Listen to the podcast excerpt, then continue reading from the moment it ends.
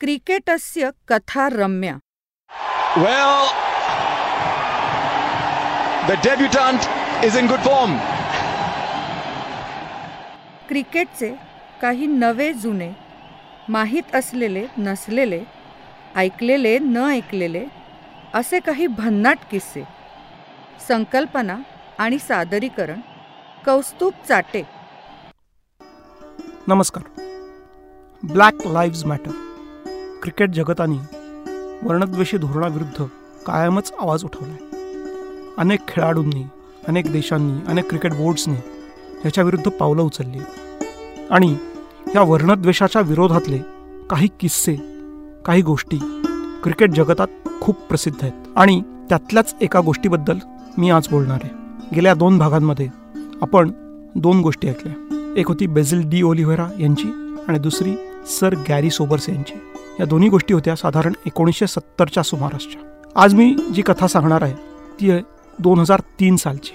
एकोणीसशे सत्त्याहत्तर साली रोडेशिया स्वतंत्र झाला. रोडेशिया ही एक ब्रिटिश कॉलनी होती आणि एकोणीसशे सत्त्याहत्तर साली त्यांना स्वातंत्र्य मिळालं.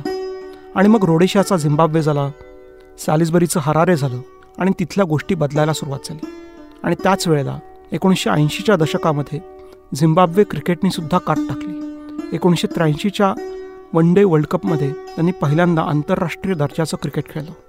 आणि मग पुढे एकोणीसशे ब्याण्णव एकोणीसशे त्र्याण्णवच्या सुमाराला त्यांना टेस्ट क्रिकेटचा दर्जा प्राप्त झाला. आणि मग त्याच्यानंतर काही वर्ष झिम्बाब्वेची क्रिकेट टीम ही क्रिकेट जगतातली एक खरोखर चांगली टीम होती. म्हणजे नुसती नावच सांगतो ना मी. त्याच्यामध्ये डेव्हिड हॉटन होता. त्याच्यामध्ये अँडी फ्लॉवर होता ग्रँड फ्लॉवर होता. त्याच्यामध्ये सुरुवातीला जॉन ट्रायकॉस होता. पॉल स्ट्रँग होता ॲलिस्टर कॅम्बेल होता नील जॉन्सन होता हीथ स्ट्रीक होता खूप चांगले चांगले खेळाडू झिम्बाब्वेकडून खेळत होते. आणि त्यावेळेला ते काहीतरी करू पाहत होते. क्रिकेट जगतामध्ये स्वतःचा ठसा निर्माण करायचा प्रयत्न करत होते. एकोणीसशे सत्त्याहत्तर साली स्वातंत्र्य मिळाल्यानंतर तिथे लोकांचं सरकार आलं होतं. आणि झिम्बाब्वेला स्वातंत्र्य मिळवून देण्यामध्ये एक प्रमुख हात होता तो म्हणजे रॉबर्ट मुगाबे यांचा. रॉबर्ट मुगाबे हे त्या काळच्या झिम्बाब्वेच्या जनतेच्या गळ्यातले ताईत होते.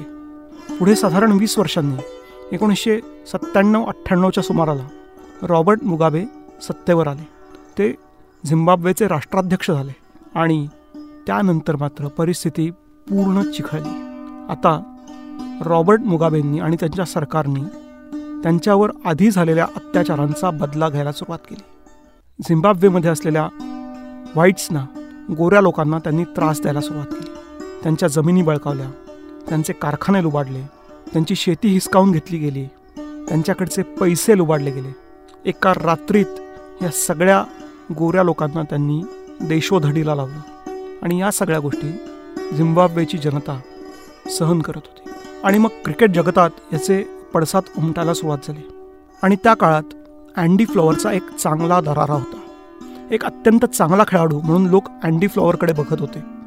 लेफ्ट हँड बॅट्समन आणि एक चांगला विकेटकीपर अँडी फ्लॉवरला त्याच्या देशात घडणारे हे चुकीचे प्रकार दिसत होते आणि अशातच त्याच्या एका जवळच्या मित्राची जमीन कारखाना उभारला गेला आणि मग त्यांनी ह्याच्याविरुद्ध आवाज उठवायचं ठरवलं. विचार करता करता आणखीन काही दिवस निघून गेले आणि मग दोन हजार तीन सालचा क्रिकेट वर्ल्ड कप आला. दोन हजार तीन सालचा one day cricket world cup हा दक्षिण आफ्रिकेत घडणार होता. पण त्यातल्या सहा मॅचेस झिम्बाब्वेमध्ये होत्या.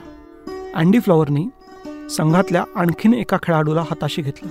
त्याचं नाव होतं हेनरी ओलोंगा. हेनरी ओलोंगा हा झिम्बाब्वेकडून खेळणारा पहिला ब्लॅक प्लेअर होता. काळा खेळाडू. हेनरी ओलोंगा हा एक चांगला फास्ट बॉलर होता. एक व्हाईट प्लेअर अँडी फ्लॉवर आणि एक ब्लॅक प्लेअर हेनरी ओलोंगा. असे दोघंजणं जर ह्या वर्णद्वेषाच्या विरोधात उभे राहिले तर त्याचा एक चांगला इम्पॅक्ट पडेल. असं काहीसं त्याचं मत होतं. मग काय करायचं? असा विचार करता करता या दोघांनीही दोन हजार तीनच्या वन डे वर्ल्ड कपवर बहिष्कार टाकायचं ठरवलं. या दोघांचीही संघात निवड झालेली होती. तो वर्ल्ड कप आपण खेळायचा नाही असा त्या दोघांनी डिसिजन घेतला. आणि त्यांचा हा निर्णय त्यांनी त्यांच्या एका वकील मित्राशी त्याचं नाव होतं डेव्हिड कॉटेल त्याच्याशी बोलून दाखवला.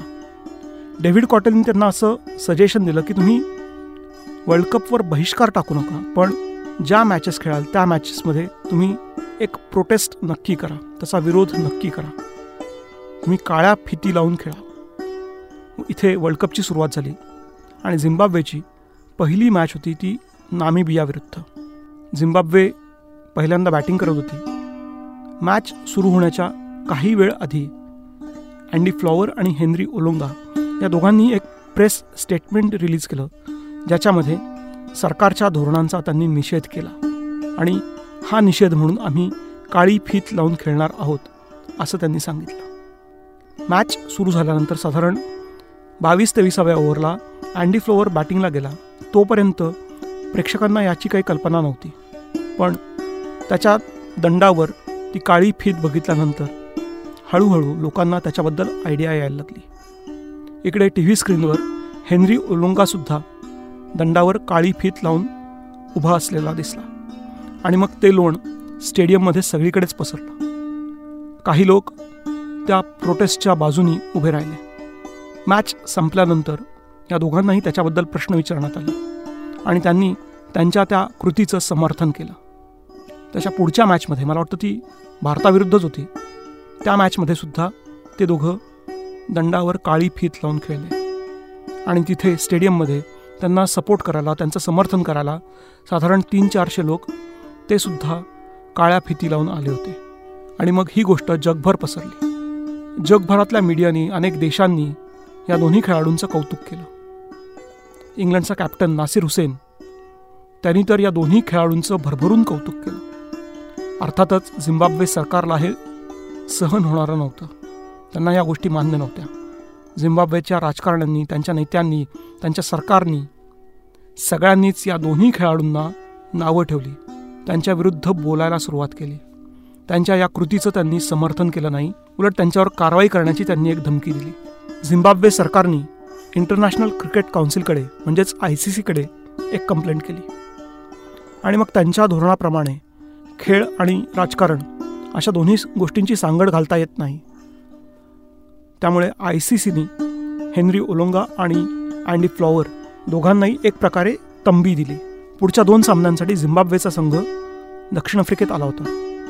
त्यावेळेला या दोघांनीही दंडावर काळ्या फिती लावल्या नाहीत. पण ते काळे आर्मबँड्स लावून खेळले. त्यांनी आपला विरोध या ना त्या प्रकारे चालूच ठेवला. आणि त्यानंतर पुढे आफ्रिकेतूनच ते दोघेही इंग्लंडला रवाना झाले. आता या गोष्टीला जवळजवळ वीस वर्ष झाली आहेत. पण अँडी फ्लॉवर आणि हेनरी ओलोंगा हे दोघेही झिम्बाब्वेमध्ये परतलेले नाहीत. आणि त्यानंतर म्हणजे दोन हजार तीन नंतर झिम्बाब्वेची दशा देशाची आणि क्रिकेटची सुद्धा खूपच वाईट होत गेली. आज झिम्बाब्वे हा देश खरोखरच रसाताळाला गेलेला आहे. आणि झिम्बाब्वे क्रिकेटसुद्धा ब्लॅक लाईव्ज मॅटर हे म्हटलं होतं.